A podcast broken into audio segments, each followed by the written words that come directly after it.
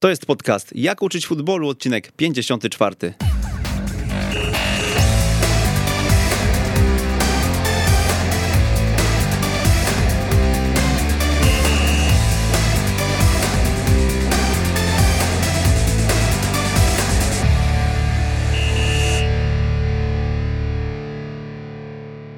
Jedenastego stycznia we Wrocławiu odbędzie się pierwszy kongres wiedzy o szkoleniu piłkarskim. Na scenie Marek Śledź, Tadeusz Huciński, Tomasz Wilczewski i Mateusz Ludwiczak. Konferencja jest honorowana przez Dolnośląski Związek Piłki Nożnej, zatem wszyscy trenerzy, którzy wezmą w niej udział, otrzymają godziny do swoich licencji. Przedsprzedaż biletów w najtańszej cenie trwa tylko do 20 października. Więcej informacji na temat kongresu oraz biletów znajdziesz na www.kwosp.pl.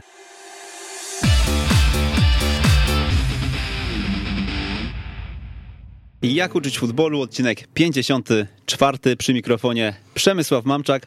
Witam serdecznie. Czy dziedziczenie awansów i spadków w piłce młodzieżowej ma sens? E, takie pytanie sobie dzisiaj postawiliśmy i szykuje się bardzo gorąca dyskusja. E, dziś e, aż czterech gości, czterech gości, dwóch w studiu już jest obok mnie prezes Escoli Varsovia, pan Wiesław Wilczyński. Dzień dobry. I dyrektor, e, wstępnie był e, zapowiadany jako prezes, ale dyrektor talentu Warszawa, Bogu, Bogumił Bonisławski. Dzień dobry. E, czyli dwóch przedstawicieli warszawskiej piłki. E, mamy was tutaj na miejscu. E, będziemy się też łączyć z panem Łukaszem Wachowskim e, z Polskiego Związku Piłki Nożnej. To jest dyrektor Departamentu Rozgrywek Krajowych. Również z wiceprezesem Wielkopolskiego Związku Piłki Nożnej do spraw organizacyjnych i rozgrywek Rafałem Ratajczakiem. No to panowie, to kto pierwszy? Ma to sens czy nie? Myślę, że ma to sens, jeżeli spojrzy się na tę sprawę z punktu widzenia małych akademii czy szkółek piłkarskich. E, ich potencjał jest e, ograniczony, ale zdarza się, że taka akademia czy szkółka piłkarska ma e, dobrą drużynę w jednym roczniku. I oni awansując do Centralnej Ligi Juniorów albo załóżmy w naszym przypadku w Polsce do U15, Centralnej Ligi Juniorów U15, to ich kariera kończy się e, po rozgrywkach e, w tej kategorii. E, I grają dalej ci chłopcy w lidze wojewódzkiej. To jest jakby pierwsza bariera. Druga, co jest, mówi o tym, że to jest złe rozwiązanie, to to, że kolejne roczniki, załóżmy ta akademia, ma słabe i ta opuszcza miejsce, idzie do U16, gra na szczeblu wojewódzkim. Kolejna drużyna jest dużo, dużo słabsza, rocznika młodszego, która wchodzi w jej miejsce. I to są te różne właśnie problemy, które obserwujemy w tej piłce młodzieżowej. Ja myślę w ten sposób, że e, system powinien być taki, aby dać szansę e, młodym, utalentowanym ludziom, aby mogli się rozwijać. Dla dużych akademii to nie ma żadnego znaczenia, bo duża akademia ma w każdym roczniku jeden, a czasami w młodszych kategoriach dwa zespoły na wysokim poziomie. Lepszym, gorszym, ale wysokim poziomie krajowym. I e, to, o czym pan redaktor mówił, to myślę, że gdyby pan zapytał te, te silne akademie z pierwszej dziesiątki, to każdy powiedział, że to naprawdę bez znaczenia jest, bo e, rocznik e, powiedzmy dzisiaj 2005 czy, czy, czy kończy celiotkę, wchodzi 2006, równie dobry, a później 2007 jest kontynuacja. Mi się wydaje, jestem przekonany, że celem tego jest, aby w piłce dziecięcej i młodzieżowej dominowała systematyka szkolenia. Uczymy i szkolimy na systematycznie w każdej kategorii wiekowej. Oczywiście ci mali mają ograniczenia, o których mówiłem, infrastrukturalne, e, e, personalne, chodzi o ilość trenerów, no wiele finansowe. Oni nigdy nie będą mieli takiej możliwości, żeby móc mieć dobry zespół na poziomie krajowym w każdej kategorii wiekowej. To jest niemożliwe. Stąd też y, tutaj głosy będą podzielone. Bo proszę zobaczyć, że ten system, który dzisiaj jest, to on jest takim systemem, który gdzie w dobrej akademii, jak jest młody człowiek i gra w U15, to on będzie grał i w U17, i w U18 w Centralnej Lidze Juniorów. Tu się nic dla tych młodych ludzi nie dzieje. Problem tylko dotyczy małych klubów. I teraz, czy warto, warto się nad wszystkim oczywiście zastanowić, bo troską naszą powinno być, żeby wysiłek trenerów wysiłek również tych małych nie szedł na marne i żeby ci młodzi ludzie mogli się rozwijać. To powinno być naszą troską. Ale nie ma takiego systemu, który byłby idealny dla wszystkich. Zobaczcie w Anglii, jak jest. W Anglii mamy dla rozgrywek młodzieżowych Premier League, bo to spółka, która zarządza Premier League, e, prowadzi rozgrywki U23 i U18. I to są Y, północ, południe i są jakby dwa poziomy. Nie? I w tej, na tym wyższym poziomie grają najlepsze zespoły U18, na niższym grają oczywiście gorsze. Jest też spadek i awans. Ale tam grają zespoły Premier League i Championship. Więc e, e, widać, że każdy kraj ma trochę inny system i oni się nie martwią, że nie ma U17, E, oni nie mają U19, e, po prostu mają taki system. Myślę, że bardziej tutaj trzeba by było się zastanowić, żeby nasz system był komplementarny w Polsce i szedł w kierunku tych rozwiązań, e, o, o, czym mówił pan redaktor i postawił taką tezę na początku naszej audycji, to Centralna Liga powinna być wtedy U15, U16, U17, U18. To było przed audycją jeszcze, tak sobie luźno rozmawialiśmy. Ja myślę, że tutaj pan prezes nam e, zamknął odcinek, bo e, z każdej strony to przeanalizował. E, ale tak, rzuca, rzucam okiem na Twittera, bo tam sporo informacji. Mm, wczoraj zapytałem, w których województwach wynik idzie za rocznikiem. No bo generalnie, jeżeli ktoś, myślę, że tutaj prezes to fajnie wprowadził, ale jeśli ktoś jeszcze nie, nie załapał, chodzi nam o to, że rocznik młodszy zbiera plony E, za, tego, za ten starszy, który w poprzednim sezonie spadł, bądź awansował e, do danej ligi wojewódzkiej, okręgowej czy centralnej, to już, już, już dowolnie sobie można dopasować. I teraz tak, Wielkopolski e, Związek Piłki Nożnej od kilku lat wprowadza, wprowadził takie zasady, że wynik idzie za rocznikiem. Mm, pisał Toma, że w Śląskim Związku Piłki Nożnej jest również podobnie. Ja też weryfikowałem to u pana Damiana Galei i poza juniorami tak to faktycznie wygląda.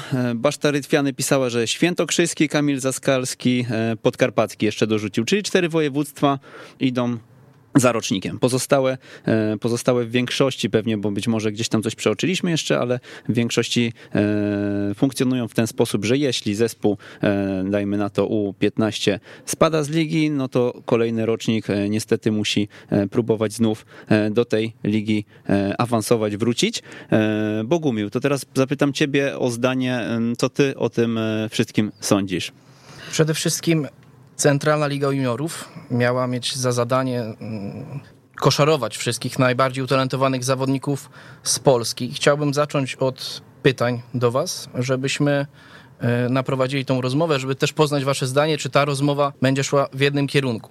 Ale myślę, że wszyscy się będziecie ze mną zgadzać, ponieważ e, chcę się zapytać, czy jakość przeciwnika wpływa na rozwój zawodnika. Przemek.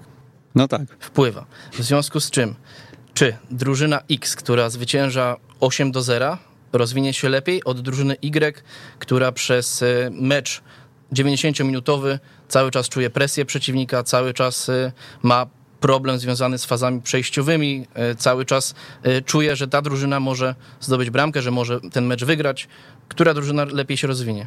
Mhm. I Wiadomo, no jasno, chyba to jest, jasną sprawą jest, jest oczywiście, że tak, że te dysproporcje nie są, e, nikomu nie służą, tak. Oczywiście. I właśnie, właśnie w tym momencie mam tak naprawdę przygotowane e, efekty tego całego dziedziczenia związane z tym, jak to wszystko się tutaj prezentowało i, i, nie ukrywam też, że oglądałem Prawdę Futbolu z panem Trzeciakowskim i z panem wiceprezesem Markiem Koźmińskim, gdzie również debatowali na ten temat i później też oglądałem Prawdę Futbolu z panem prezesem w roli głównej, e, gdzie powiedział pan, że ta rozmowa e, z punktu widzenia pana to jest absurd.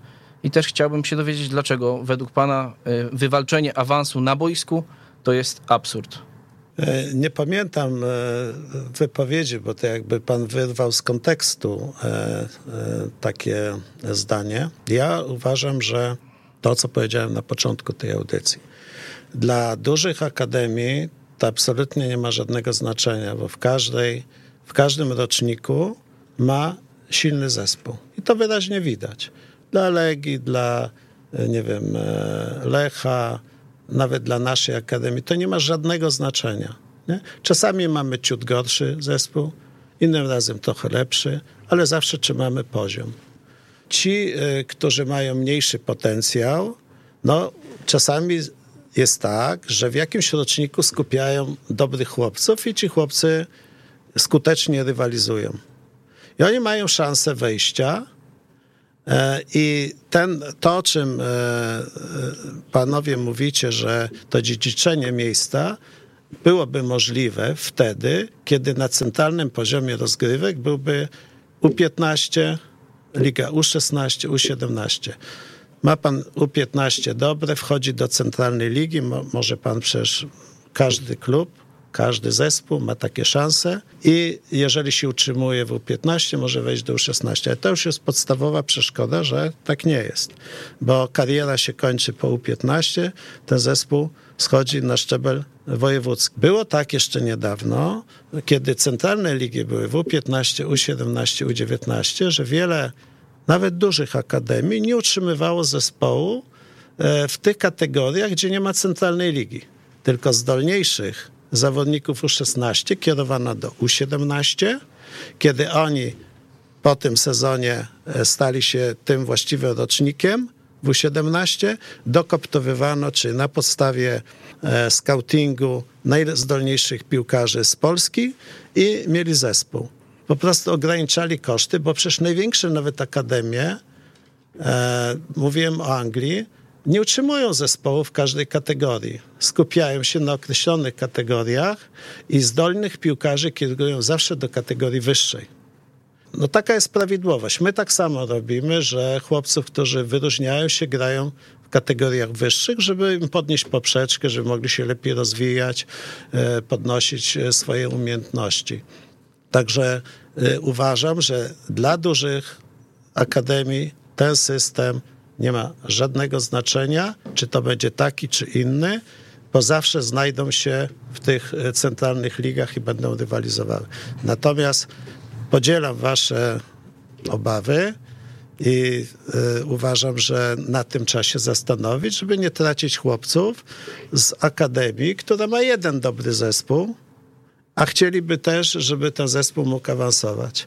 I tutaj myślę, że no ktoś by powiedział tak, no dobra, no to, e, to niech idą do tych e, wyższych, tych lepszych akademii. I tutaj bardzo pomaga system certyfikacji, e, na przykład w Anglii, że najlepsze akademie są w tych najwyższych koszykach. Premier League 18, koniec kropka. Dla innych to jest zamknięte. Mhm. Nie? Myślę, że dla przykład dla mojej akademii, dla mojego podmiotu, który nie ma zespołu seniorów, bo my się, my zespół senior, u nas zespół seniorów jest drużyną amatorską, grają chłopcy, którzy kończą kontrakty. My tu nie mamy jakichś bardzo takich wygórowanych ambicji, żeby e, grać, nie wiem, w pierwszej lidze czy w ekstraklasie.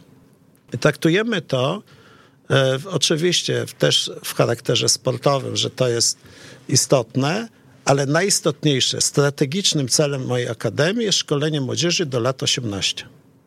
I e, ta moja akademia na gruncie angielskim nie miałaby szansy być e, w mhm. Premier League, bo ja nie, nie jestem przy jakimś e, e, dużym klubie, bo tam tylko akademie dużych klubów grają e, w Premier League U18 e, e, z klubów z Premier League i Championships. Więc to są te niuanse między systemami jednego kraju czy drugiego. No myślę, że Ja tego się- nie możemy porównać, no bo niestety u nas poziom akademii jest, e, jest zupełnie e, niższy, tak, niż, niż w Anglii. Natomiast e, tutaj fajnie, że mamy też od razu pogląd na to, jak to gdzieś tam może wyglądać. Ja bym się odniósł tylko tak do jednego zdania o tym U16, bo no jedną z opcji tutaj naturalną, która przychodzi do głowy, to jest stworzenie CLJ-ki po prostu U16. To jest jakieś tam ewentualne rozwiązanie. Natomiast drugą szansą byłoby też po prostu rozstawienie tych najlepszych drużyn w ligach wojewódzkich wtedy, nie? Czyli mm, zespoły najlepsze z U15 przechodząc do e, U16 e, są są najwyżej sklasyfikowane i grają rok później w tej lidze wojewódzkiej. Jeżeli e, ligi centralnej nie będzie, oczywiście wyróżniający się zawodnicy też mogą być przesuwani. Ale tak jest, bo ci z U15 Mhm. grając w centralnej lidze, y, kiedy nie ma centralnej ligi U16, wracają na szczebel Ale wojewódzki. to w Warszawie, bo nie wszędzie jest też U16 liga. No ale centralnej ligi nie ma U16. Tak, tak, tak, ale w niektórych województwach też ta U16 nie istnieje, tylko są e, To łączone, prawda. łączone To zależy od potencjału danego związku wojewódzkiego piłki nożnej. E, Potencjał Mazowieckiego Związku jest olbrzymi. Tutaj tych lig jest bardzo dużo, bo jest Ekstra Liga Mazowsza, Pierwsza Liga Mazowsza, nawet dwie grupy. Później jest Pierwsza Liga Warszawska, Druga Liga Warszawska, Trzecia Liga jest chyba do piątej czy szóstej ligi. Zależy jaka to jest kategoria. No tutaj jest e, róg obfitości e, na Mazowszu, ale są takie województwa, że nie ma tylu klubów, nie ma tyle dzieci i są inne, e, władze tych wojewódzkich związków piłki nożnej stosują inne rozwiązania adekwatne do potencjału w danym związku e, sportowym i stąd e, te różnice są. Mhm. E, No właśnie chciałbym się odnieść do, do tego wszystkiego, bo to tak, tak ładnie brzmi to dziedziczenie, że te najważniejsze, topowe akademie są z tego względu zadowolone, ale zebrałem tutaj informacje związane z Centralną Ligą Juniorów U18, czyli tą, tą najstarszą. Jak można było się w bieżącym sezonie dostać do Centralnej Ligi Juniorów? Były dwie możliwości. Albo rocznik 2001 danego klubu utrzymał miejsce w tej Centralnej Lidze Juniorów i rocznik 2002 wchodzi e, na miejsce tego rocznika 2001. I drugi sposób na dostanie się do Centralnej Ligi Juniorów jest absurdalny, ponieważ awans do tej ligi uzyskały cztery zespoły z ligi makroregionalnej U19, czyli, żeby wszyscy dobrze zrozumieli, rocznik 2000 danego klubu zrobił awans drużynie tego samego klubu rocznika 2002. I sprawdziłem sobie wszystkie grupy, jak to, jak to wyglądało, jak to teraz e, przebiega w Centralnej Lidze Juniorów. Jeżeli chodzi o grupę A, no to tam mamy e, województwo mazowieckie, łódzkie, podlaskie i warmińsko-mazurskie. Zwyciężył e, te rozgrywki SMS Łódź 2000 i przekazał e, to miejsce SMS-owi Łódź 2002. E, Zajmuje obecnie dziewiąte miejsce w CLJ, ma pięć zwycięstw, pięć porażek, czyli wychodziłoby na to, że ta formuła się, się nawet sprawdza.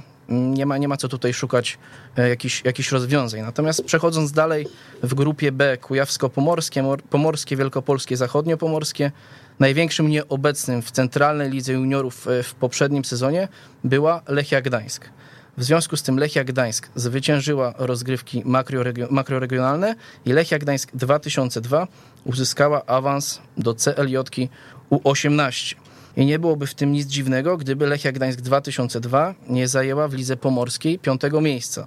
Za Arką Gdynia, Bałtykiem Gdynia, Gedanią Gdańsk i Jaguarem Gdańsk. tu Czyli- mamy garść statystyk Tak, ja, ja sobie to wszystko przygotowałem. Czyli mamy cztery zespoły, które były lepsze od Lechii w samym województwie. w samym, w samym województwie, a mimo to Lechia uzyskała miejsce e, w Centralnej Lidze Juniorów. I żeby też e, przybliżyć, jak wygląda cała procedura tego e, uzyskania, odziedziczenia awansu, to sprawdziłem sobie skład Lechii Gdańsk z meczu ostatniego w Lidze Pomorskiej i skład Lechii Gdańsk obecnie i w samej osiemnastce jest aż ośmiu nowych zawodników, czyli Lechia Gdańsk po prostu wiedziała, że ten rocznik e, u nich niestety nie jest za dobry i sprowadziła zawodników, e, którzy mogą rywalizować na poziomie Centralnej Ligi Juniorów U18. Co, Badałem, co badałem, jest też, to jest też powszechne, bo mm, na Weszło Junior mamy taki cykl CLJ od środka, Mhm. gdzie trenerzy właśnie opowiadają o, o e, centralnych ligach i mnóstwo transferów właśnie takich, e, takiej aż wręcz łapanki Mhm. często. E, wiele klubów musiało się stosować. No tutaj oczywiście nie mówimy o tych czołowych, które mają trzy CLJ-ki. E, tak jak prezes powiedział, dla nich to jest żaden, żadna różnica i żaden problem, tak? I sprawdzałem skład w meczu Śląsk-Wrocław e, z Lechią Gdańsk, gdzie był bardzo wysoki wynik 6 do 6 i tam 5 bramek zdobył Kacper Sezonienko e, w Lechii Gdańsk, który przyszedł z AP Ostrudy, która zdobyła awans do CLJ U15, a niestety ten awans został przekazany rocznikowi 2004, przez co on i ta cała drużyna musiała się porozchodzić po, po innych klubach, ponieważ po prostu nie mieli rywalizacji. Ale e, wracając. W grupie C Dolnośląskie, Lubuskie, Opolskie, Śląskie. Gwarek Zabrze 2000 zwyciężył rozgrywki e, makroregionalne. Zrobił awans dla rocznika 2002. Sprawdzając tabelę, Gwarek Zabrze zajął ostatnie miejsce w swojej grupie, w swoim regionie. Skra Częstochowa, Stadion Śląski Chorzów, GKS Katowice, Zagłębie Sosnowiec, Ruch Radzionków, Ruch Chorzów i Raków Częstochowa. Wszystkie te grupy, wszyscy ci zawodnicy mogą czuć się po prostu pokrzywdzeni.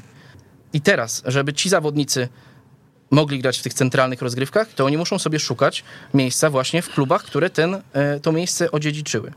I mamy siedem drużyn w samym okręgu e, lepszych od Gwarka Zabrze, a mimo to Gwarek Zabrze uzyskuje miejsce w centralnej lidze juniorów. I teraz jak wygląda jego gra w tej centralnej lidze juniorów? Oni są z góry skazani po prostu na pożarcie, zajmują obecnie 14 miejsce, mają dwa zwycięstwa, jeden remis, siedem porażek, co wiąże się z tym, że na pewno tej centralnej ligi juniorów nie utrzymają, co oczywiście jest wygodne dla dużych akademii, dla dużych klubów, bo odpada im rywal, nie muszą bić się e, z takim gwarkiem Zabrze o utrzymanie. I ostatnią grupą e, gdzie toczyły się rozgrywki makroregionalne, jest e, grupa D. e, Lubelskie, Małopolskie, Podkarpackie, Świętokrzyskie, gdzie zwyciężył Hutnik Kraków Rocznik e, 2000, który e, również nie był najlepszą drużyną w swoim okręgu. Zajął piąte miejsce, przed nim był klub Pcimianka, Garbarnia Kraków, Brookbet i Sadencja Nowy Sącz e, zajęła pierwsze miejsce. Jaki jest efekt tego, że odziedziczyli to miejsce? Taki, że zajmują ostatnie miejsce, mają jedno zwycięstwo i dziewięć porażek i nie rozumiem tego, jak duże akademie mogą chcieć e, rywalizować z zespołami słabszymi, skoro, tak jak ustaliliśmy sobie na początku, w żaden sposób nie wpływa to na rozwój zawodnika. Wysoki wynik, słaba, słaby przeciwnik nie wpływa na rozwój zawodnika. I w momencie, gdyby każdy z tych klubów musiał rywalizować na wyrównanym poziomie, no to byśmy mogli mówić o tym, że to są ro- rozgrywki centralnej Ligi Juniorów, gdzie grają najlepsi zawodnicy. A w tym momencie sama, sam ten awans tego makroregionu powoduje, że już mamy kandydatów do spadku. Już mamy kandydatów do tego, do, do osiągnięcia miejsc, które e, zajmują cztery ostatnie, czyli miejsce 16, 15, 14 i 13. Bo Lechia Gdańsk, mimo tego, że sprowadziła wielu zawodników, zajmuje miejsce 11 obecnie. Ja myślę, że tutaj wszyscy, jak siedzimy e, i też większość naszych słuchaczy, mm, mamy takie zdanie, że w idealnym wzorcu oczywiście fajnie byłoby, gdyby mm, no, była właśnie ta Premier League, ta e, Championship e, w tej naszej lidze, które profesjonalnie szkolą i w każdym klubie jest faktycznie akademia, mm, która robi dobrą robotę i ma tych roczników w każdym sezonie mocnych, których może dostarczyć wyżej, tak? Natomiast no, na dzień dzisiejszy tego nie ma, tak? Dzisiaj e, tego nie ma. E, No i tutaj ja nawet e, aż tak wnikliwie tego nie przeanalizowałem jak, jak ty. Natomiast widać, że dużo jest, dużo tutaj jest znaków zapytania właśnie pod kątem tych transferów. Czy to w ogóle ma sens, żeby tworzyć drużynę i klecić ją, która za rok możliwe, że znowu rozjedzie się po Polsce? Trzeba się skupić na generaliach i zawsze będzie tak, e, że ci duzi będą pochłaniali tych małych. I że te duże kluby będą skupiały za najzdolniejszych zawodników z tych mniejszych klubów. I tutaj e, nie ma innej alternatywy. I No tak, ale to ja teraz wejdę i w system słowo. certyfikacji też temu pomoże, bo tak jak mówiłem, że w Anglii w Premier League U18, Premier League U18 są dwa poziomy, tak? I on jest niedostępny dla mniejszych klubów. Chcesz grać wyżej, musisz iść do jednego z tych klubów, jeżeli masz umiejętności i aspiracje piłkarskie. No i tak to niestety wygląda dość brutalnie, ale mówię, troska nasza powinna się skupiać na tym, do tego ta dyskusja jest potrzebna, żeby był taki system, aby e, te nie uronić w tym systemie szkolenia i nie stracić najzdolniejszych piłkarzy z mniejszych klubów. Bo weźcie jeszcze pod uwagę fakt, że żeby dzisiaj grać na najwyższym poziomie, to trzeba mieć dużą infrastrukturę, trzeba mieć e, e, budżet odpowiedni, trzeba mieć trenerów odpowiednich, to są wszystko koszty. To się nie robi tak. Nawet mając jedną dobrą drużynę, która mogłaby rywalizować. To jest proces, nie? I to nie każdy osiągnie, bo ten proces osiągnięcie celu, żeby być topową akademią, biorąc pod uwagę te wszystkie kryteria, o których mówiłem, to trzeba e, działać też w odpowiednim środowisku, e, trzeba mieć wsparcie władz, trzeba mieć własne pieniądze i tak dalej, i tak dalej. To nie jest wszystko takie, takie proste i stąd dochodzi, no, to o czym pan mówił, że z tych mniejszych klubów poszli e, z, za awansem e, zespołu, który właściwie awansował, a, a nie, nie wywalczył sobie tego awansu, tak? Myślę, że tutaj błędem też jest taki faktor regulaminowy, że na szczeblu wojewódzkim jest U19. Powinna być. o tym też pewnie e, powinna być e, e, to, co jest na szczeblu centralnym, powinno być na szczeblu wojewódzkim. Nie może być różnic w kategoriach wiekowych, bo to e, burzy cały system. Jeżeli chłopiec z rocznika 2000 gra na szczeblu wojewódzkim, on wywalczy awans dla chłopca, jego kolegi o dwa lata młodszego. No, to jest jakiś absurd, nie? I, i myślę, że tutaj popełniono błąd, e, e, żeby system był kompatybilny, używając tego określenia, mądry, to muszą być takie same zasady na szczeblu centralnym, jak na szczeblu wojewódzkim. Oczywiście to, to o czym mówiłem, nie każde województwo sobie może pozwolić, żeby mieć tak rozbudowany system współzawodnictwa jak Mazowsze na przykład, nie? Ale chodzi o kategorie wiekowe, o podstawowe zasady, E, współzawodnictwa, czyli kategoria wiekowa, e, czy gramy, nie wiem, siódemkach, dziewiątkach, na ten temat też jest dyskusja, po co nam dziewiątki, komu to jest potrzebne, nie? Że stoi chłop 1,90 m na bramce pięciometrowej, nie? E, I, i, gra dziewiątki. No więc dużo jest takich rzeczy, który, które należy zmienić, nie? W wielu krajach tego nie ma.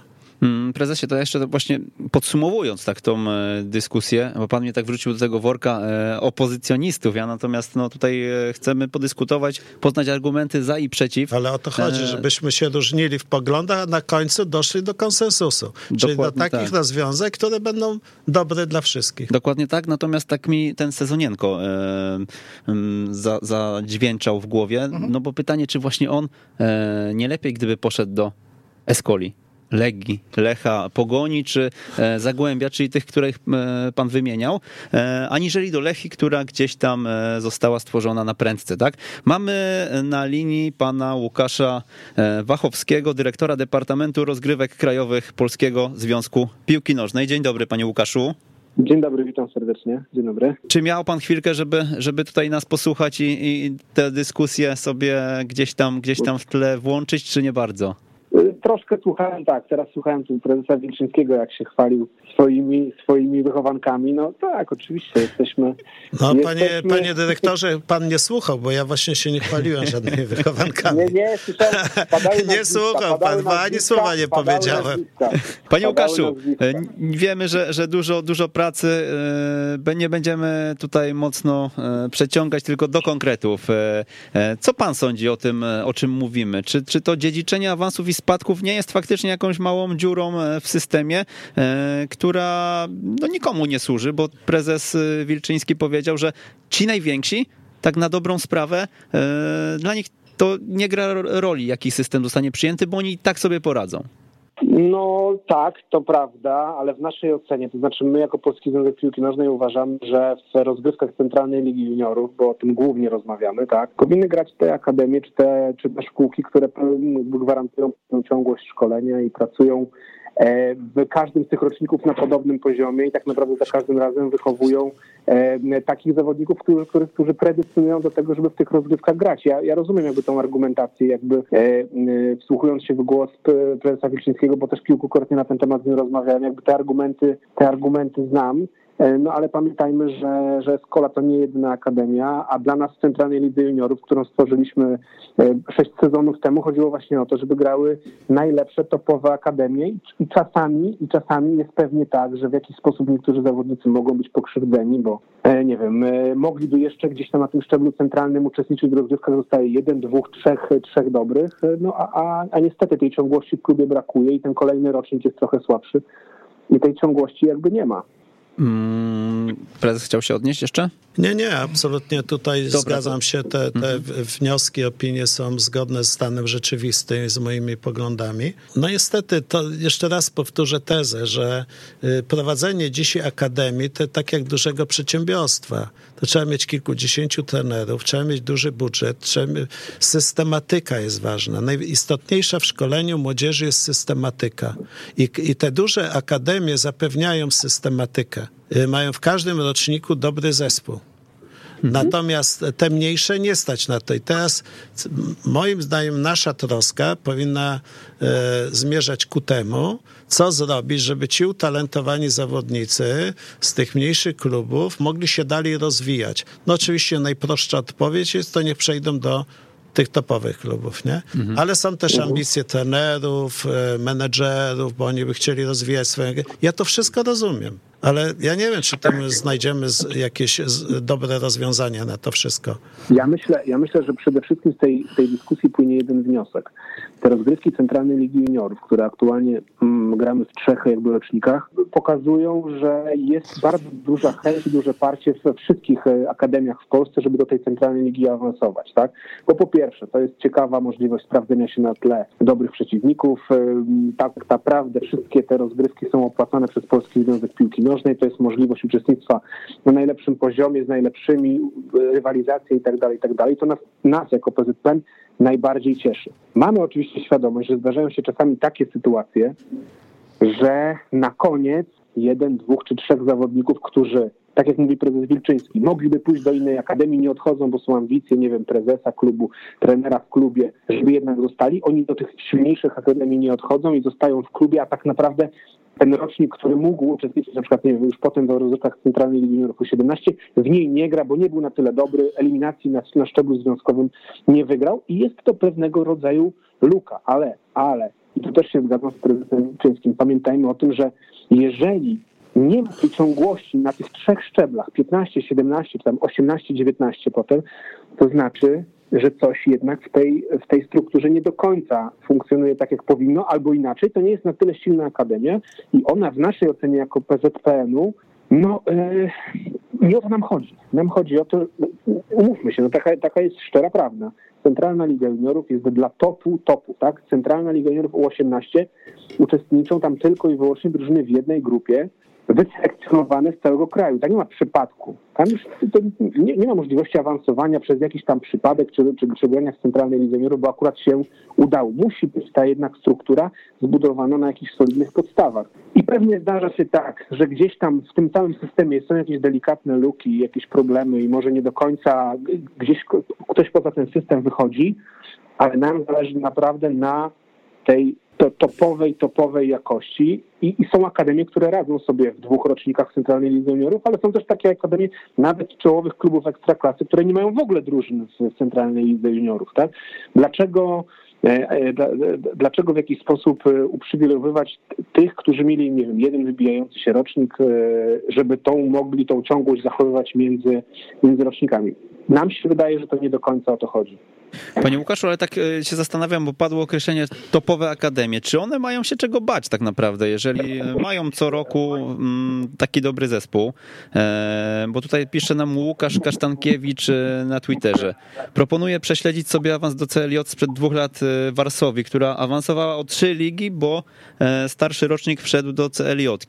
Mm, no i takich, takich sytuacji też nie unikniemy w jakiś sposób. Natomiast no, w tej innej opcji nie? Czyli, czyli gdybyśmy sobie przeanalizowali, e, że wynik idzie za rocznikiem, czy tutaj widzi pan jakieś, e, e, jakieś podobne sytuacje, które mogłyby mieć miejsce? No dobrze, ja rozumiem, wynik idzie za rocznikiem, no ale w jakiś, w jakiś sposób należałoby też dopuścić możliwość awansowania do tej centralnej ligi juniorów ze szczebla wojewódzkiego, tak? Przecież też może być taka sytuacja, że na, na szczeblu związkowym są, istnieją drużyny, które radzą sobie dobrze w rozgrywkach i powinny mieć prawo awansu do centralnych juniorów. No nie, nie da rady awansować zarówno tych, którzy, nie wiem, idą z 15 do 17, kilku drużyn, tak, i w tym samym momencie awansować jeszcze tych ze szczebla wojewódzkiego albo rozgrywać nie wiem, kilkustopniowy baraż i tak dalej, i tak dalej. To nie jest proste od strony logistycznej. Więc my przyjęliśmy, a tak się a, a generalnie w ogóle tak się zdarza na szczeblu e, dużo silniejszych rozgrywek niż rozgrywki te nasze centralnie Ligi Juniorów. Nie wiem, są na przykład rozgrywki Ligi Mistrzów tej młodzieżowej, UEFA tak? I bardzo często tam się zdarza to w ten sposób, na terenie jakby Europy. Już nie mówię o Polsce, bo akurat my w Polsce chcieliśmy, e, zmieniając rocznik celiotki U19 na U18, przyjęliśmy ten model, że ci zawodnicy mogą jednak, e, wygrywając centralną Ligę Juniorów, w kolejnym sezonie zagrać w tej UEFA Youth League, ale są federacje, które też mają rozgrywki na poziomie U19, wygrywają i w, i w UEFA Youth League nie grają. Podobnie dzieje się nie wiem, z kadrami olimpijskimi, które, y, które grają eliminację, a potem na tej olimpiadzie nie grają z kadrą U21, która wygrywa, a potem też y, dalej na, na olimpiadę nie jedzie i tak dalej. No to, to są, to są pewne, pewnego rodzaju normalne sprawy. E, jakby nie widzę tutaj Wyda znaczy tak, na koniec, na koniec chodzi nam o stuprocentową stuprocentową jakość i topowość tych szkółek i tego szkolenia.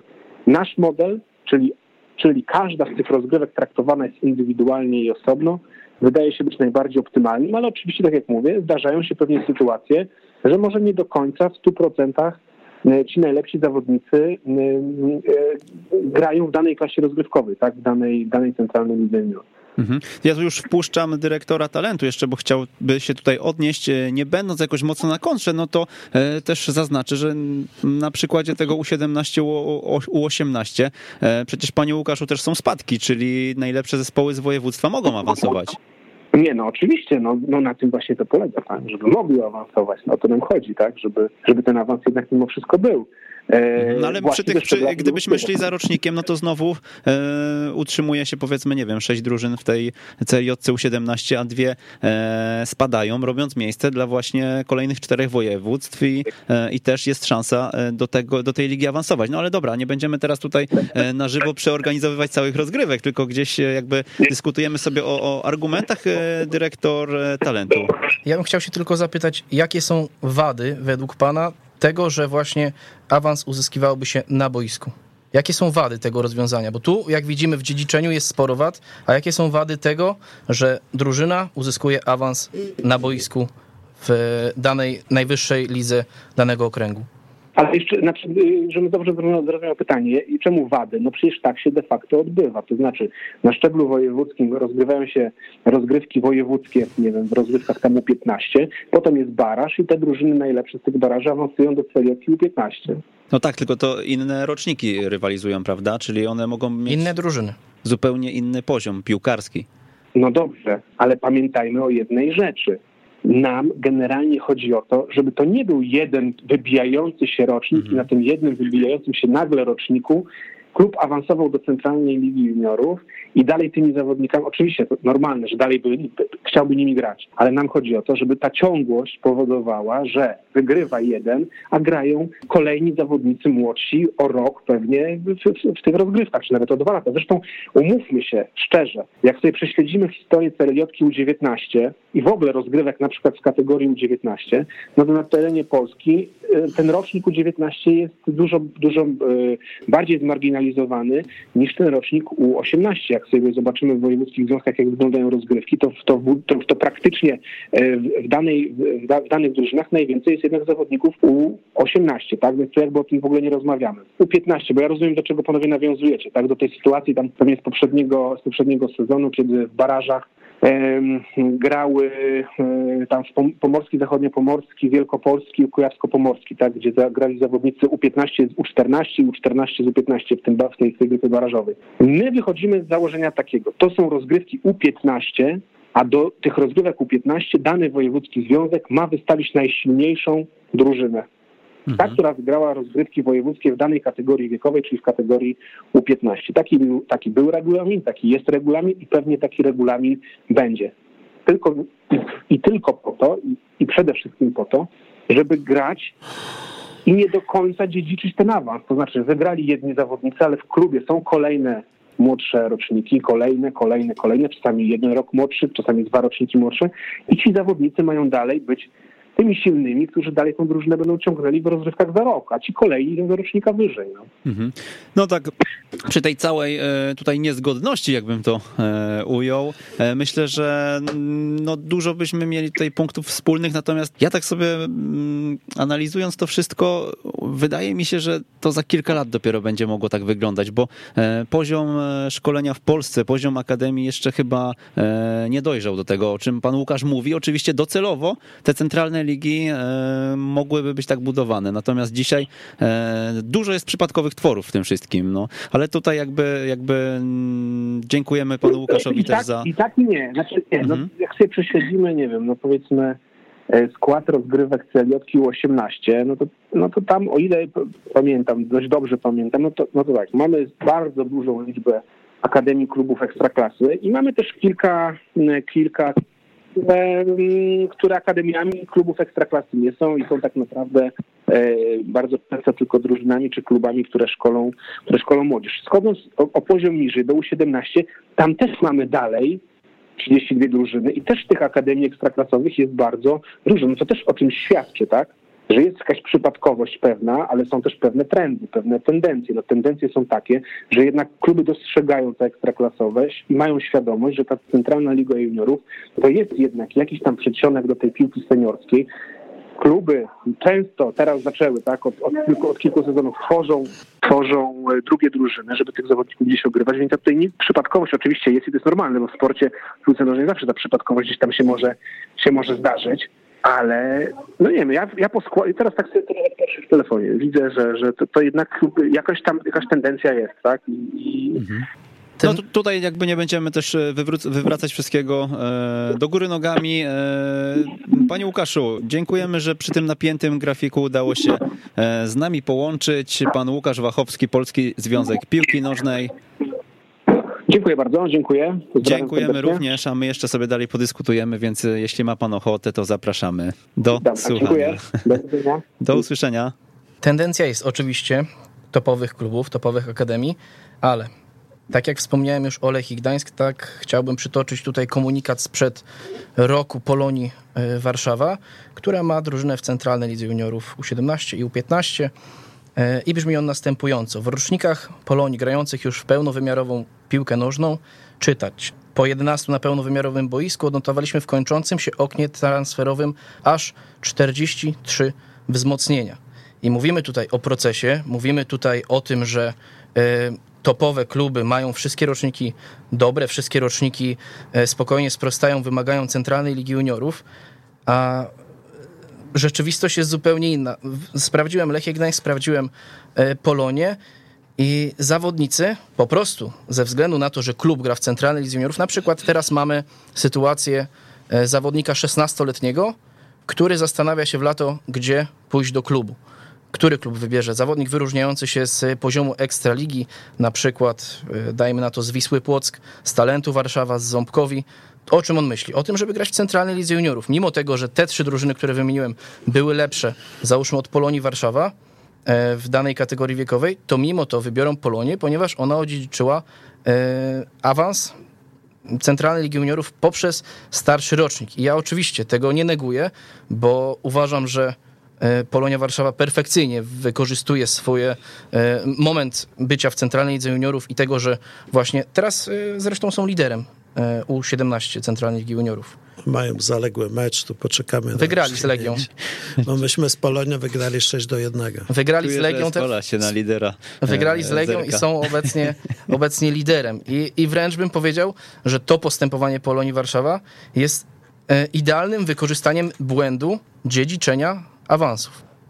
Dlatego, że właśnie doprowadzają zawodników do siebie i to jest naturalne. I myślę, że jakbym sprawdził kluby Centralnej Ligi Juniorów, byłoby bardzo podobnie. I jeszcze mamy sytuację związaną z celiotką U15. Chciałem do niej dojść na końcu, ale rocznik 2004 Ząbkowi Ząbki wygrał Ekstraligę, dzięki czemu grał w barażach do CLJ U15. Rocznik 2004 Ząbkowi jest bardzo, bardzo mocny.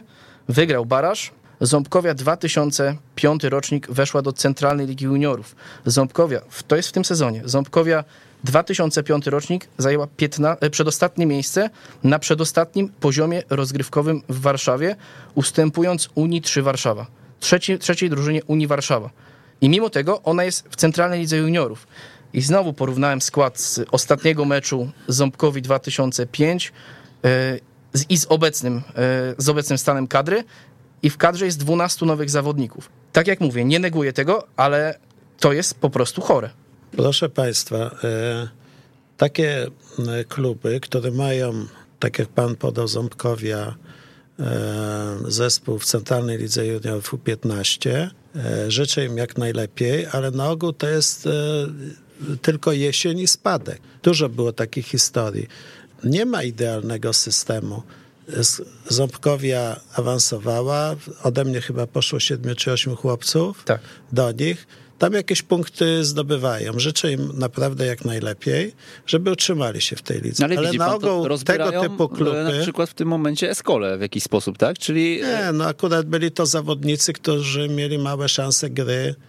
E, Ja zawsze e, bardzo ubolewam, jak ode mnie odchodzą zawodnicy, bo myślę, że rozwój zawodnika młodego ma różne etapy i jeden chłopiec się rozwija szybciej w wczesnych tam wieku 13-14 lat. Widzimy chłopców, którzy się golą, wąsy mają, a inne się rozwija w wieku 17-18. I Ja zawsze mówię moim trenerom, zachowajcie cierpliwość, obserwujcie, patrzcie na potencjał, na to, czy ten zawodnik ma talent do gry w piłkę nożną. Nie patrzcie na jego fizyczność, bo tutaj jeszcze też a propos tego e, przechodzenia. Często jest tak, są takie kluby, gdzie trenerzy wybierają do U15 czy tam do tych niższych kategorii bardzo fizycznych zawodników. I oni przy bardzo słabych umiejętnościach piłkarskich wygrywają mecze, ponieważ tą swoją fizycznością po prostu dominują nad tymi słabszymi fizycznie chłopcami, którzy biologicznie czasami są 2 czy 3 lata niżej od swojego wieku. I to jest I teraz- pierwszy racjonalny argument, który dzisiaj usłyszałem właśnie w drugą stronę. Tak, Mm, i e, przygotowałem się, tak, no, do dyskusji. E, proszę Państwa, i teraz gdyby ten zespół, tych, e, co się golą i wąsy im rosną, tych trz- 15-latków, przenosi do wyższej kategorii, co się okazuje, że oni za rok tracą te swoje atrybuty, bo ich rówieśnicy, z którymi oni bardzo łatwo wygrywali, zaczynają z nimi wygrywać. Czy kategorie jeszcze wyżej, to już jest naturalne. I wtedy e, właśnie, bo my nie bierzemy pod uwagę w tym całym systemie organizacyjnym rozgrywek też różnego, różnych etapów rozwoju młodego człowieka. Mówię o biologicznym rozwoju, a tym samym dalej sportowym. I ja znam takie zespoły, nie chcę o nich, e, już powiedziałem za szczegółem, sobie nie chcę o tym mówić, gdzie fizyczni, bardzo mocni chłopcy wychodzą na boisko i przestawiają tych, nawet tych technicznych zawodników. Taka jest polityka klubu, taka jest polityka trenera. No i co teraz? Taki zespół awansuje, e, za rok, za dwa się okaże, że w tym zespole nie ma żadnego chłopca, który miałby talent piłkarski. I, i, i, i- pa, pa, popatrzmy na to w drugą stronę. Nie?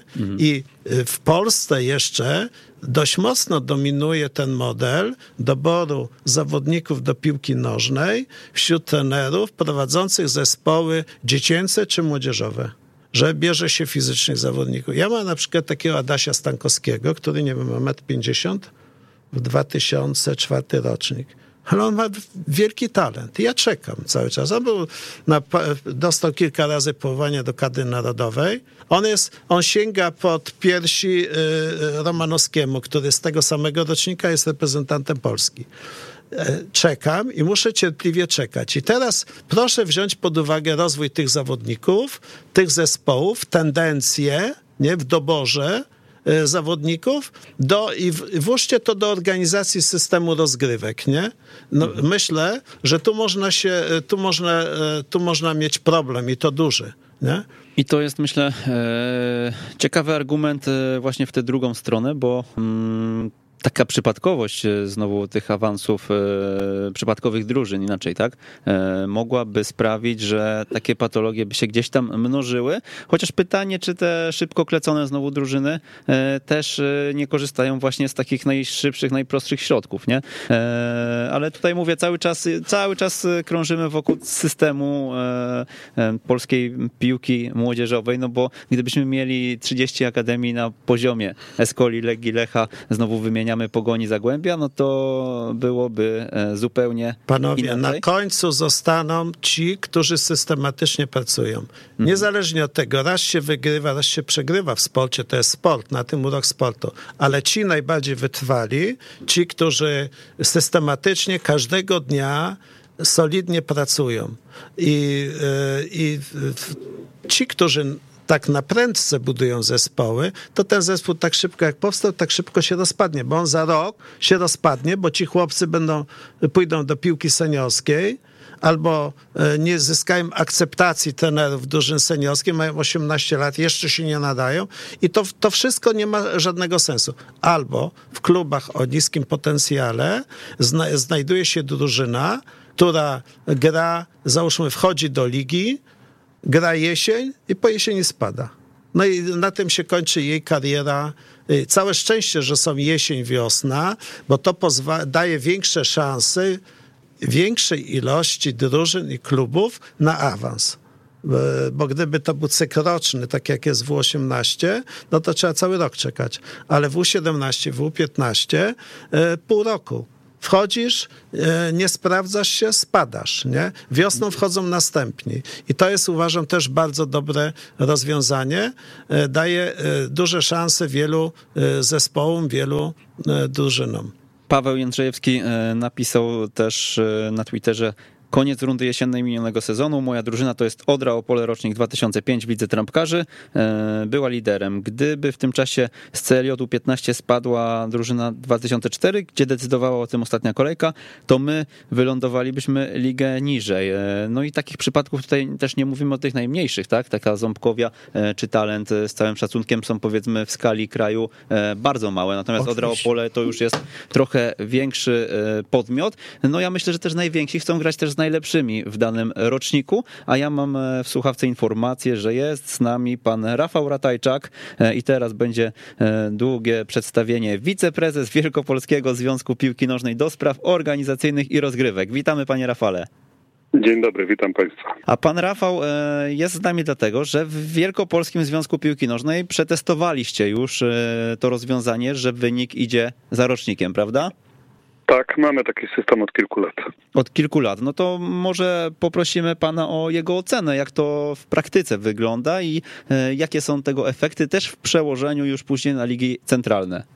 No na pewno omawiając te dwa różne systemy trzeba brać pod uwagę no, zróżnicowanie. Ligi centralne to tak jak się wypowiedział pan Łukasz Wachowski są dla najlepszych akademii, naj, największych, takie, które powinny faktycznie prowadzić e, w każdym roczniku no, bardzo dobry zespół, bardzo silny zespół. I, i, I tak w toku dyskusji też było mówione, że, że pewno potrzebujemy jeszcze kilku, może nawet kilkunastu lat, żeby, żeby się te kilkanaście czy kilkadziesiąt takich silnych akademii do końca wytworzyło.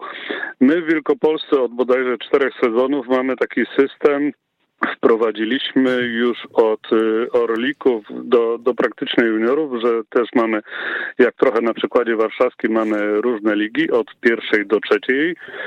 E, zwłaszcza to było przetestowane w okolicach Poznania, w strefie poznańskiej, bo Wojewódzki Związek, Wielkopolski Związek Piłki Nożnej e, poprzednio to było pięć różnych okręgów, strefa i cztery okręgi i właśnie wokół Poznania, gdzie jest bardzo dużo zespołów, także zróżnicowanych jakościowo. Wprowadziliśmy taki system, że od w Żakach mieliśmy normalnie rozgrywki jesienią gdzie wszyscy się zgłaszali. Potem wiosną tworzyliśmy grupę mistrzowską i z tej e, wytworzyliśmy grupę najlepszą, która w Orliku awansowała do pierwszych lig, z drugich Szczecini awansowali do drugiej ligi i w ten sposób stworzyliśmy system rozgrywek, w którym e, na tym szczeblu regionalnym awans idzie wraz z rocznikiem, czyli jeśli w roczniku w kategorii E2 drużyna występuje w pierwszej lidze i się utrzymuje w tej lidze, ta pierwsza liga liczyła 12 zespołów i powiedzmy 8 czy 9 zespołów utrzymywało się w tej pierwszej lidze, to w kategorii E1 te pierwsze 9 zespołów z poprzedniego sezonu kategorii E2 rywalizuje w, w, pierwszej lidze, plus e, awansują zespoły z drugich lig, e, które dołączają tak, żeby był żeby była wymiana e, zespołów, awanse i spadki. I, i to w taki, przy takim zróżnicowaniu, kiedy mamy tutaj no, wokół Poznania, czy w Poznaniu trzy bardzo silne akademie, to jest Lech Poznań, Warta Poznań, Akademia Piłkarska Rejsa, ale jest wiele innych mniejszych klubów, mniejszych akademii, które Halo, halo, e, które Jestem, jestem, jestem, musiałem rozłączyć e, połączenie. Jest wiele, wiele takich mniejszych, lokalnych akademii z miast powiatowych i, e, i, i, czy z samego Poznania też, które no, nie mają takiej ciągłości i w tym, jak gdyby w tej regionalnej piłce ten system uważam spisał się znakomicie. Mhm, no dobra, a jak to było wyżej? Czy też nie widzieliście żadnych minusów tego rozwiązania, czy gdzieś coś się pojawiło, co mm, sprawiło, że zapaliła się wam lampka, że jednak może e, nie do końca ten system jest e, prawidłowy? Wydaje mi się, że w, tej, w tych rozgrywkach regionalnych, wojewódzkich, czy wręcz tutaj strefy poznańskiej system właściwie miał same zalety i, i nie słyszeliśmy tutaj o, o, żadnych wręcz negatywnych opiniach.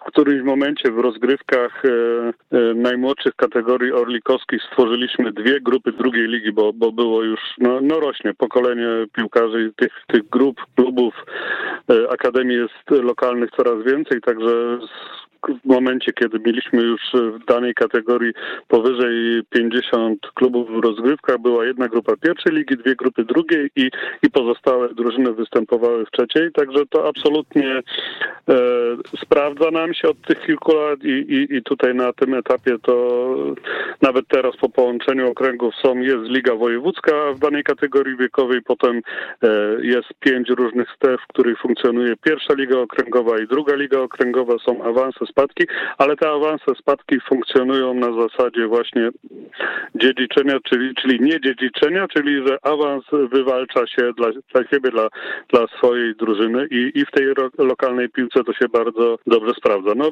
no jest y, problem w momencie faktycznie walki w barażu o, o Centralną Ligę Juniorów, ponieważ jesienią, y, na przykład do kategorii U15 faktycznie startuje u nas z Wielkopolski klub, który wygrywa system, rundę jesienną w kategorii U15, natomiast zdecydowaliśmy y, w momencie powstania właśnie U15, U18, U17, że wiosną do, do baraży awansuje drużyna, która wy, roz, wygrywa rozgrywki proporcjonalnie U14 i U16. No i trochę się tam pojawił problem, bo w różnych innych związkach wojewódzkich y, różnie do tego faktycznie podchodzą. Jedni wystawiają y, do barażu zespół 15-latków, inni 14-latków, ale, ale teoretycznie zgodnie z prawem, z przepisami PZPN-u, dany klub, który awansował e, do baraży, e, wygrywając 14-latkami, no w samym barażu może, wystawić, może wystawić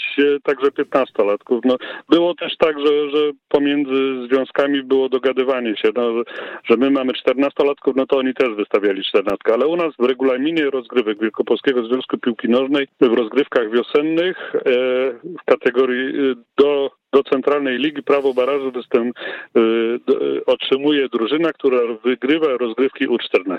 Mhm. Ten klub. No tutaj o tym wspominał też pan Wachowski, no ale myślę, że to jest tak. naprawdę bardzo duże kuriozum. No, no czasami takie, no, pod, bo to jest połączenie dwóch różnych systemów rozgrywek. To tak samo jak mówił pan Wachowski o połączeniu centralnej ligi, czy, czyli awansu z centralnej ligi do rozgrywek e, Ligi Mistrzów tej młodzieżowej. No mhm. też w niektórych krajach jest tak, że, że startują kluby, które, które wygrają rozgrywki U19, a z Polski startuje drużyna, która wygrała rozgrywki U18. No i, i właściwie cały ten zespół, który wywalczył awans, może grać tam. Także na, na styku połączenia różnych rozgrywek e, mogą występować e, no, różne problemy. Mhm. Fajnie by było może, gdyby PZPN jednak zdecydował, że, że w kategorii na przykład właśnie do celiotki U15 wojewódzkie związki e, piłki nożnej powinny zawrzeć swoich regulaminach tak, że awansują drużyny, które wygrywają rozgrywki U14. No my tak, my tak staramy się robić od, od, no od samego powstania tych centralnych lig właściwie w Wielkopolsce, że w regulaminie jest zapisane, że do barażu awansuje drużyna e, U14 do, do celiotki U15 i U16 do celiotki U17. Tym bardziej, że na poziomie szczególnie tych 14-15 latków, no to, to dysproporcje są niesamowite i jeden rocznik, e, e, mam wrażenie, że decyduje o wyniku no bo mówimy o najlepszych drużynach w województwie. E, niech mnie pan poprawi, panie Rafale, bo ja jeszcze tak sobie myślę, im niżej, tym chyba jeszcze lepiej dla tego waszego wielkopolskiego systemu, bo o ile mm, właśnie argumentacja czy prezesa e, Wilczyńskiego, czy pana Wachowskiego odnośnie tych najlepszych topowych akademii w Polsce dotycząca centralnych lig juniorów y, może trafiać, o tyle na poziomie lig terenowych, y, tak jak to miało miejsce na Dolnym Śląsku na przykład, czy okręgowych y, wojewódzkich, no to już jest w ogóle duża przepaść często, bo przecież te szkółki, które się pojawiają w zespołach orlików czy młodzików, często szkolą tylko w wybranych rocznikach i wtedy może być świetny zespół, który zaczyna od samego dołu, bo poprzedni rocznik w ogóle nie istniał, tak? Czyli tu mówimy o totalnie poziomie poziomie grassroots. Jak to, jak to e, w Poznaniu i w okolicach e, wygląda? Tak, tak. To, to, to właśnie to zróżnicowanie w tych mniejszych klubach, mniejszych akademiach pomiędzy rocznikami jest, jest bardzo duże. Ja jestem jednocześnie, oprócz tego, że jestem wiceprezesem związku, jestem prezesem klubu sportowego Polonia Środa Wielkopolska. Mamy zespół seniorów trzeciej lidze i też mamy akademię od skrzata do juniora, ale, ale i opieramy się właściwie na swoich lokalnych zawodnikach w akademii. No i roczniki są autentycznie różne. No w większości tych klubów mamy zespoły w pierwszych ligach, ale mamy też takie roczniki, które są w drugiej i w trzeciej lidze. Także y, uważamy, że ten system awansu w tej lokalnej piłce, awansu dla swoich drużyn, no polecałbym dla innych y, wojewódzkich związków piłki nożnej. Uważam, że na tym lokalnym szczeblu znakomicie się to sprawdza w praktyce po prostu. Mhm. Tutaj e, dyskusja u nas na Facebooku się wywołała. Pan Łukasz Bigus w tym mocno uczestniczył, chyba tak? tak. To jak już tak chwalimy, to wyróżnimy również. E, panie Rafale, no to jeszcze tak na koniec zapytam, bo mm, tak zupełnie z innej beczki, bo powiedział pan o rozgrywkach Żaków. E, czy te wyniki i ligi właśnie na tym poziomie, i też za chwilę tutaj zapytam panów z Warszawy, są konieczne? Czy to faktycznie działa na plus? Bo tak obserwujemy mm, to, co się dzieje w całej Polsce, no i coraz e, więcej głosów dochodzi do nas jakichś tam e, związanych z zachowaniami, które opierają się na tej wynikomanii, o której się tak powszechnie mówi i dążeniu niektórych związków nawet do tego, by do młodzika odpuścić totalnie rozgrywki ligowe. No, no to każde rozwiązanie ma swoje zalety i wady. My też już, już praktycznie byliśmy prawie, żebyśmy podjęli decyzję, że, że chcieliśmy w Żakach zupełnie zlikwidować e, jak gdyby tabelę, wyniki, awanse do grupy mistrzowskiej. Teraz jeszcze tego nie zdążyliśmy zrobić. Cały czas jeszcze o tym rozmawiamy i, i chcemy e, to też jak gdyby wprowadzić, czy, czy są takie pomysły, żeby to wprowadzić. Aczkolwiek no bardzo ważne jest z kolei dla tych e, silnych ośrodków, silnych akademii, one chcą rywalizować na, na, na mniej więcej jak najbardziej wyrównanym poziomie, czyli, czyli w którymś momencie musi nastąpić jakaś taka e, kwalifikacja, które zespoły z danego klubu, który rocznik z danego klubu jest faktycznie silny i może, może występować w wyższej lidze, więc w którymś momencie no, muszą być te wyniki, ponieważ uważam, że tylko na, na zasadzie mm, wyniku sportowego można kwalifikować dany zespół z danego klubu do określonej ligi, bo absolutnie my tutaj w Poznaniu unikamy takiego arbitralnego podejmowania decyzji. Dobrze, tu ten klub ma silną akademię, więc on będzie występował w pierwszej lidze. No nie, no to też nie o to mhm. chodzi, bo to też y, rodzi za sobą konflikt, więc y, w którymś momencie, czy w kategorii żak, czy w Orlik, y, muszą przyjść w ligach, chociażby w rozgrywkach ligowych, wyniki po to, żeby sklasyfikować te zespoły pod względem jakości. To absolutnie nie, nie jak gdyby nie wyklucza tego, że można organizować mnóstwo turniejów, gdzie wyniki w ogóle nie są brane pod uwagę. No przecież w kategorii żak, tak jak u nas, mhm. są cztery zespoły w grupie, spotykają się cztery razy w ciągu rundy jesiennej na turniejach ligowych, czyli można by powiedzieć raz na dwa, raz na trzy tygodnie. To absolutnie nie wyklucza to też tego, żeby między rozgrywkami ligowymi organizować y, wiele różnych turniejów, w których w ogóle wyniki nie, nie, nie są brane pod uwagę. I tak to próbujemy organizować i, i, i na pewno to toczy się dyskusja, jak to, jak to zorganizować, żeby potem do kategorii już powiedzmy w młodzika, no jednak yy, znaleźć te zespoły z danego klubu, który, który jest naprawdę silny i żeby on mógł między sobą potem rywalizować na, na, na, wyrównanym poziomie. No właśnie, myślę, że te turnieje to, to jest, jest tutaj najprostsze rozwiązanie, bo przecież e, o tym często dr Paluszek, e, pokazując jakieś prezentacje Zagłębia Lubin, e, pokazując Holandię i mecze czy sparingowe, czy te festiwale, czy turnieje, mówił na różnych konferencjach. No i tak naprawdę taka Escola, powiedzmy, gdyby organizowała turniej turniej bądź brała w nim udział. E, chciałaby grać z kilkoma akademiami najlepszymi z Warszawy e, i dajmy na to, jeśli talent w danym roczniku byłby e, na dużo niższym poziomie, no to raz by zagrał w tym turnieju i później już pewnie by nie został zaproszony. Dziękujemy panu Rafałowi w takim razie. Jeszcze... Dziękuję bardzo. Dziękujemy i do usłyszenia, panie Rafale. No i dyskutujemy sobie dalej tutaj z Warszawą. Wracamy do studia. Pan Wiesław Wilczyński. Na temat współzawodnictwa dzieci. E, proszę Państwa, najważniejszą rzeczą, immanentną częścią sportu jest współzawodnictwo. Niezależnie, czy to jest 8-latek, 10, 12 czy 15-latek.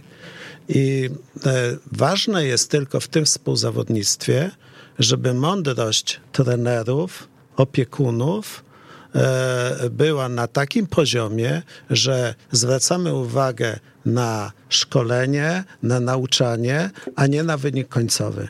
To y, tutaj zwracam się właściwie do dorosłych, bo to dorośli y, y, powodują te patologie w sporcie dzieci, w piłce nożnej dzieci. To są rodzice, którzy są nadmiernie ambitni, to są trenerzy, którzy są nadmiernie ambitni i gdzieś gubimy szkolenie podstawowe, które jest bardzo ważne na tym pierwszym etapie. E, także tutaj nie ma recepty, to tylko mądrość ludzi e, może wpłynąć na to, czy my pójdziemy w takim czy innym kierunku. Ten kierunek, który dzisiaj obserwujemy, on oczywiście nie jest powszechny, całe szczęście, że że y, dla trenera liczy się wynik, dla rodziców liczy się wynik, y, a nie jak zawodnik grał, czy on był kreatywny, y, czy jakie ma braki techniczne, żeby te braki później w procesie szkolenia eliminować. To jest najważniejsze. Tylko nie, może, nie możemy popadać w skrajność i mówić, że wyniki nie mają znaczenia, no to proszę Państwa, to nie jest sport. Sport to jest współzawodnictwo. Dziecko musi się uczyć podkonywania trudności, musi musi mieć smak zwycięstwa, smak zdobytej bramki e, i e, bo w ten sposób przygotowujemy do współzawodnictwa na wyższym poziomie. A, a te skrajne opinie, które widzę na Twitterze, czy, czy w ogóle w, w, w dyskusjach środowiskowych, to zlikwidujmy tabelę, zlikwidujmy, to nie jest ważne, nie podajmy w ogóle wyników. To jest, to jest niemądre. To jest niemądre.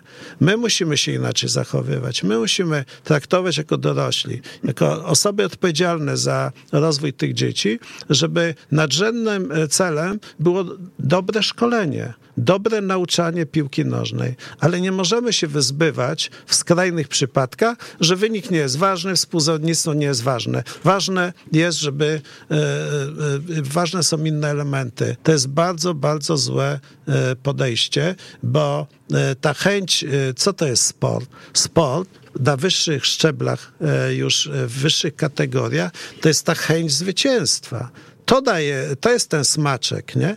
Jak się wpaja dziecku czy młodemu człowiekowi, że wynik nie jest ważny, to później może być zawodnik technicznie bardzo dobry, ale nie będzie miał cech e, takich e, mentalnych, nie? E, chęci zwycięstwa, determinacji, żeby osiągnąć sukces. I, i, i nie popadajmy w skrajności. No, wielkie autorytety wypowiadają się na Twitterze, to znaczy osoby, które uważają, że się znają. Nie, nie będę podawał nazwisk i piszą bzdury po prostu, że to w Anglii, na przykład znowu przywołam Anglię, e, w- w meczach 16-latków nie podaje się składów.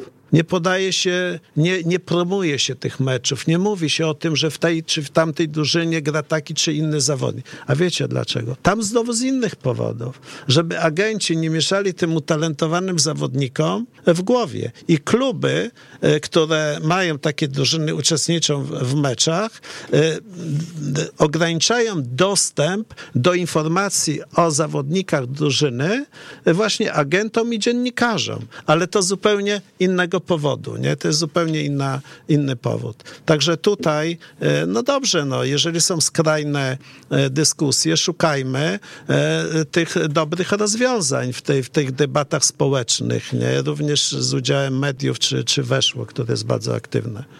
Mhm. E, Radek Mozyrko pisze, ja uważam, że w CLJ powinny grać tylko zespoły, które mają profesjonalne licencje na akademię, których nie ma w Polsce. E, tutaj Legia się dołączyła do dyskusji. E, Boguś, twoje zdanie na temat tych wyników jeszcze. Ja tutaj akurat zgadzam się w pełni z, z panem prezesem, że ja zawsze mówię, że wynik jest najważniejszy, ale nie kosztem szkolenia, czyli oczywiście nie postawię największego zawodnika w Orlikach, żeby tłukł mi z całej siły przy każdym rzucie wolnym w bramkę, nie postawię zawodnika przy aucie, żeby każdą piłkę strzelał e, w światło bramki, bo to po prostu nie ma sensu. Natomiast ta mentalność zwycięzcy no jest u nas w Polsce bardzo, bardzo zaniedbana, e, bo często słychać właśnie komunikat, że nie gramy na wynik, że ten wynik jest nieważny do tego stopnia, że niektórzy irytują się nawet, że dzieci robią sobie kółeczko po meczu, że cieszą się z bramki, że robią cieszynkę.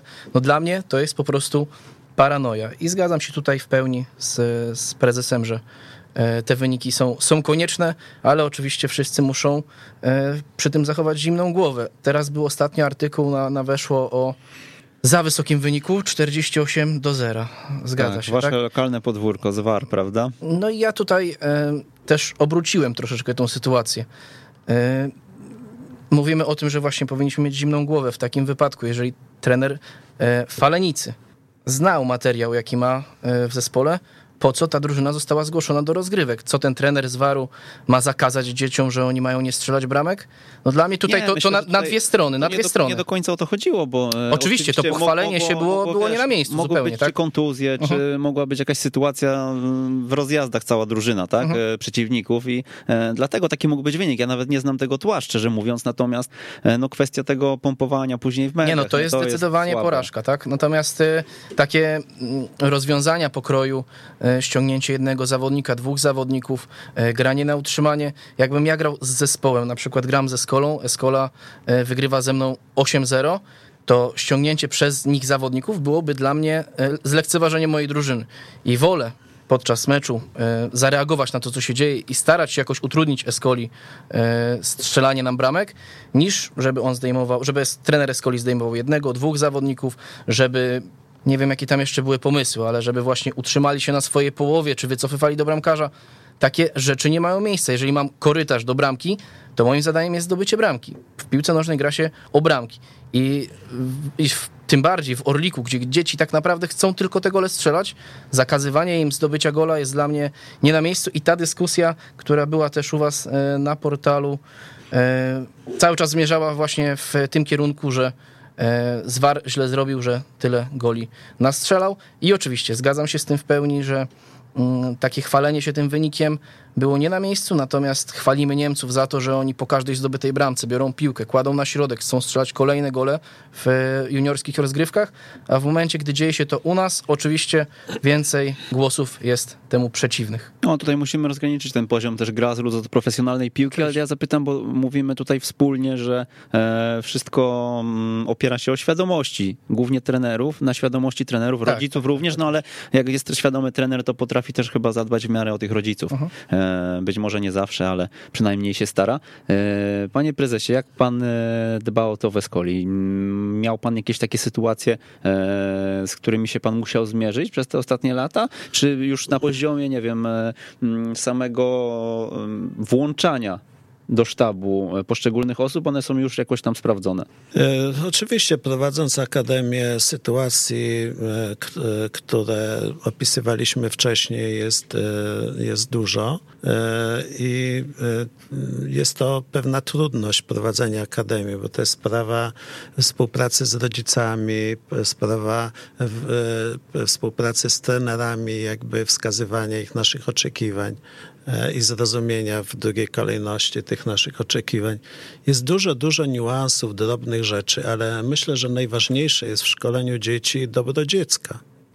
I my na wczesnych etapach szkolenia y, mamy za zadanie rozpoznawać utalentowanych zawodników, ale wszystkim dawać radość z gry w piłkę nożną. To jest najistotniejsze. I stąd też nasz projekt podstawowy, tak jak Legia ma ten Soccer School, my mamy bazę Akademii, wewnętrzną ligę, interna ligę i y, każde dziecko ma grać i cieszyć się E, z tego, że gra w piłkę nożną. To jest najistotniejsze. Na tym polega powszechność piłki nożnej. Z tej powszechności uzyskujemy dostęp do talentu, bo one się, te, ci utalentowani zawodnicy się objawiają właśnie na tle e, jakiejś grupy, zespołu. E, I, i, i takie musimy mieć podejście. Musimy być cierpliwi, wyrozumiali, musimy mieć wartości, idee, musimy zgodnie z tym postępować, bo tylko wtedy można prowadzić na dobrym poziomie. Natomiast e, takie absurdalne rzeczy, e, o, jednak może powiedziałem absurdalne.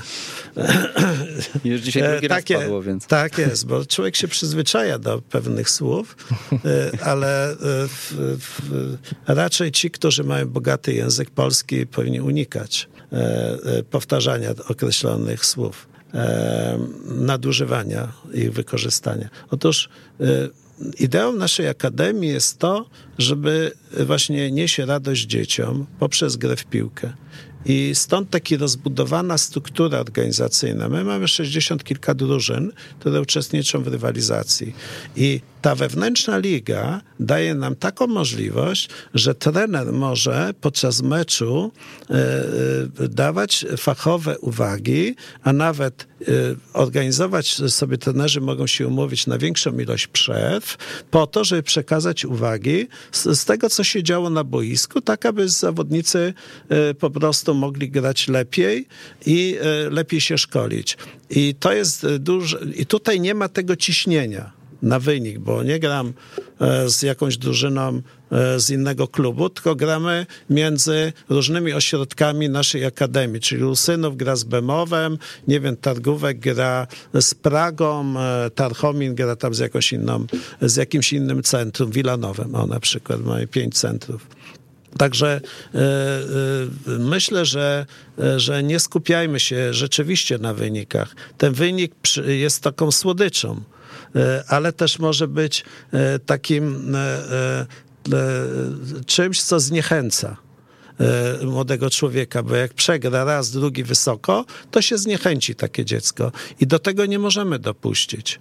I, i u nas w Akademii no, zwracamy uwagę na, na to, żeby ten uśmiech dziecka był podczas gry, podczas treningów. To jest najważniejsze. Zostały nam trzy minutki, więc e, jeszcze każdego z Was zapytam o jedną, e, jedną rzecz. Skąd u trenerów, dorosłych facetów, e, taka chęć właśnie dokopania rywalowi na poziomie U7, U9 czy U11 na tych najmłodszych właśnie, w tych najmłodszych kategoriach wiekowych, gdzie wszyscy teoretycznie wiedzą lub powinni wiedzieć o tym, że chodzi o rozwój zawodników. Może Boguś tym razem zacznie. Ja bym chciał zwrócić jeszcze uwagę na temat główny, czyli na tą centralną Ligę Juniorów. I bardzo cię przepraszam, ale Wisła Masz Płock... 15 sekund. Wisła Płock rocznika 2005 zdominowała Ekstraligę i nie miała możliwości gry w barażu. Za to Escola była w lidze wojewódzkiej i uzyskała ten awans poprzez odziedziczenie. I zastanówmy się jeszcze tylko nad tym, czy gdyby ta Wisła Płock uzyskała możliwość gry barażu, weszłaby do Centralnej Ligi Juniorów, to czy ta jej akademia nie zaczęłaby być tym procesem, o którym tutaj mówi cały czas PZPN, a Wisła Płock nie ma nawet szansy, żeby do tej celiotki się dostać. A to ja już panu odpowiem, bo my gramy na tych niższych szczeblach, często z rocznikiem e, młodszym. Tak, ja wiem. I tu w tym przypadku tak było, że chłopcy grali o rok młodsi uh-huh. i celowo tak robimy, że na przykład jeżeli gramy w lidze wojewódzkiej i e, a zespół jakby ten rocznikowo gra w centralnej, to do ligi wojewódzkiej dajemy chłopców o rok młodszych. Taką mamy zasadę. Czyli jeżeli to jest rocznik 2000, tam nie wiem, 4 czy 5 czy 6, e, to, e, to dajemy o rok młodszych. Po to podnosimy im poprzeczkę. Tak było właśnie z tym, z tym e, zespołem, o którym pan mówi. Mhm. Podnosimy poprzeczkę, gramy e, e, z, z drużyną, która składa się zawodników o rok młodszych. Stąd może pana dziwi wynik, nie? Że, że ten, to jest świadoma polityka i robimy to dalej. Tak było z Ligą Wojewódzką 2-4 chyba, z tego co pamiętam, bo ja w nie wszystkich tych niuansach takich moich drużyn się orientuję. E, graliśmy chłopcami, później młodszymi e, e, i, i to ma jakiś sens, nie? Bo, bo oni, podnosimy im poprzeczkę, no jednak jak się ma 12, 13, 14 lat i gra się z, z chłopcami o rok starszymi, to jest pewna trudność, nie? I taka jest nasza polityka klubu i szkolenia współzawodnictwa w naszej akademii. No nie poszliśmy w tym kierunku, nie odpowiemy już sobie na to pytanie, e, które zadałem, ale to, to był wasz wybór. E, pan Wiesław Wilczyński. E, dziękuję bardzo Państwu za uwagę. Bogumił Bonisławski. Dziękuję. E, jakiś niepocieszony jesteś. I Przemysław Mamczak, ja również dziękuję. To był 54. odcinek Jak uczyć futbolu. Ja się bardzo cieszę, że ta dyskusja przebiegała w kulturalny sposób. Ostatnio e, w telewizji sporo takiego politycznego bagienka się e, wylało i myślę, że dzisiaj stanęliśmy na wysokości zadań, e, na wysokości i po prostu poprowadziliśmy to pomimo różnicy zdań na dobrym, kulturalnym poziomie. Za tydzień słyszymy się ponownie o godzinie 16. Do usłyszenia.